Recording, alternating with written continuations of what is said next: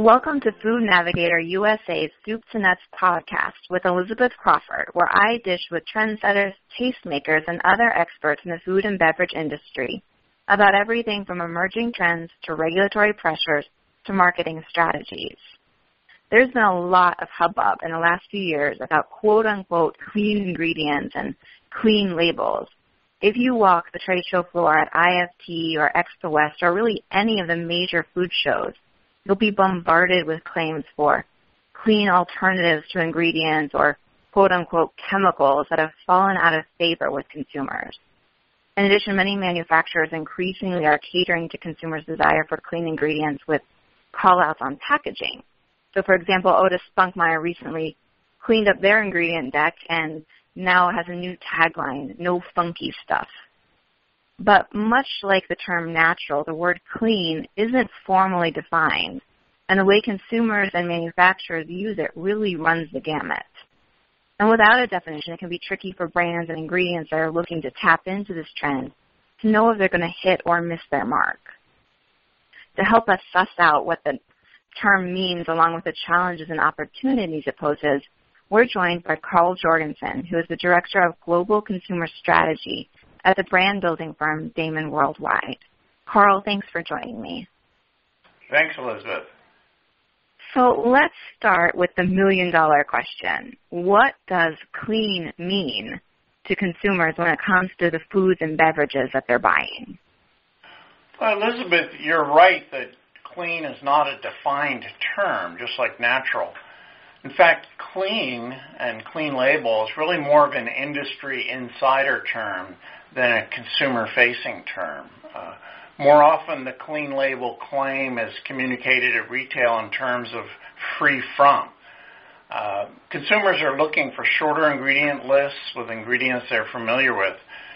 They're looking for the absence of artificial colors, flavors, and preservatives, as well as the absence of hormones, antibiotics, and GMOs.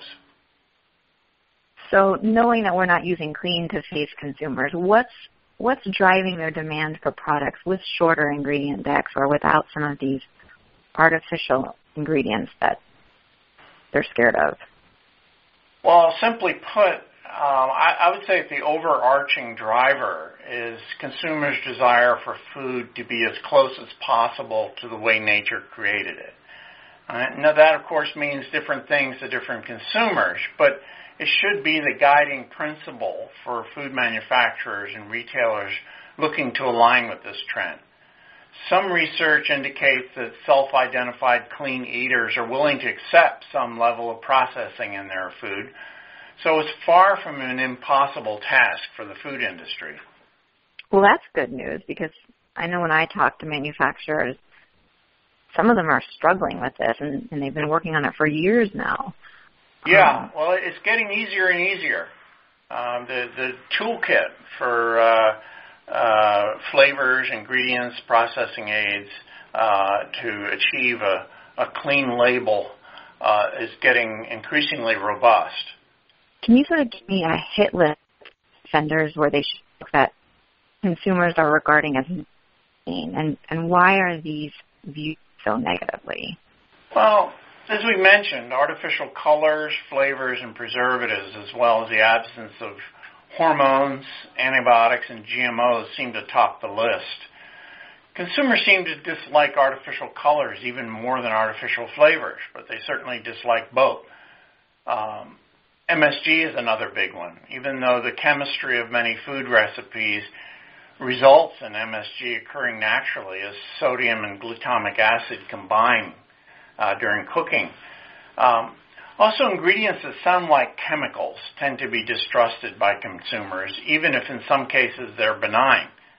Uh, this poses a challenge for manufacturers to communicate more fully about their ingredients on their packaging. Yeah, so building on that idea of communicating with consumers what the different ingredients are, as you mentioned, sort of the toolbox that's expanding.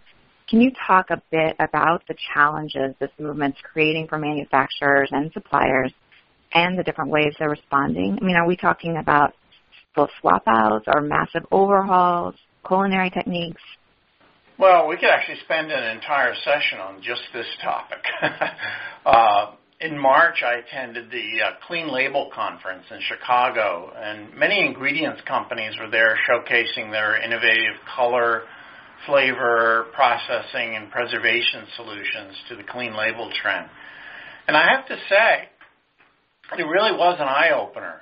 Uh, food technology has responded with creativity and innovation to develop a robust toolkit for manufacturers to swap out artificial for natural ingredients.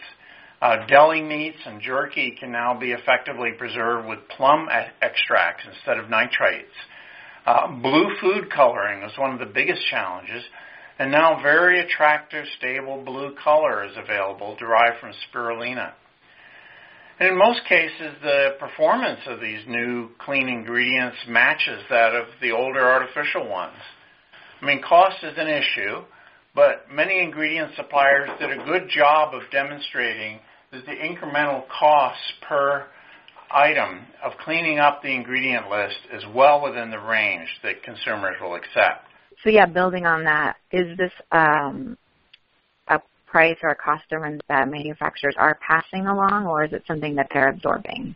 Well, uh, if it's reasonable, they're trying to absorb it, uh, especially if they're kind of repositioning or uh, recalibrating their brands, uh, the last thing they want to do is um, hit their customers with a price increase.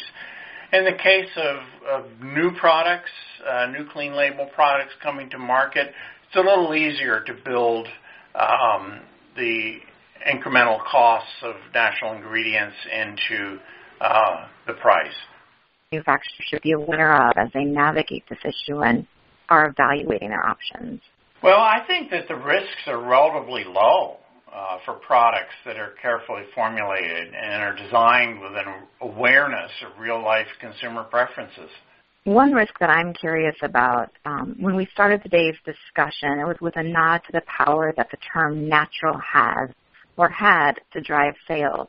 I mean, obviously, there were a lot of class action lawsuits related to the lack of a formal definition of natural and that prompted a lot of manufacturers to drop the term. And then you also mentioned the the risks around using the term healthy. I mean, are there similar risks here in the clean movement? Well, there's always risk, but actually, I think there's less risk with the clean label uh, movement than there is with natural. Uh, and, and that's because clean label is usually communicated as a free from proposition. It's a specific promise and one that can be validated. It's not a vague concept like natural.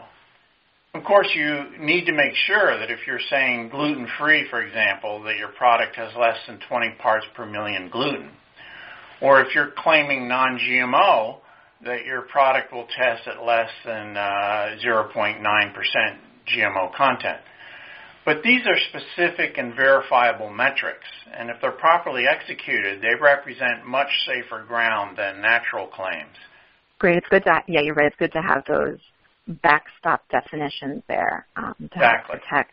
One thing that I sort of always like to do is look for the silver lining. What types of opportunities are there for the clean label movement? Well, I think the biggest opportunity is creating trust, and that, that's really the holy grail of marketing. Um, I mean, take credit for the steps you've taken to clean up your legacy food brands, or if it's a new product, tell the world how clean it is. Trust, you know, if you can show your customer that you're their partner in their wellness journey, then you you've got them. Um, I know that no one can predict the future, but I'm going to ask you to try. How sustainable is the clean movement, and what will it look like in three to five years? The clean label movement uh, really is a manifestation of a global mega trend toward a more transparent, wholesome food supply. Uh, it's consumer driven, and the food industry really is learning that it is fully capable of doing the hard work of making it a reality. In three to five years, I believe clean will be the baseline then you'll begin to see the marketing emphasis on positive attributes like special flavors, experiential, lifestyle, and nutritional benefits. Carl, I really appreciate you walking us through this issue and brainstorming some potential solutions. I also want to thank everyone for listening today. I hope you join us again next week as we continue to explore marketing trends, regulatory issues, and sales strategies that are shaping the way that the food and beverage industry operates for Food Navigator USA's Soup to Nuts podcast. This is Elizabeth Crawford signing off.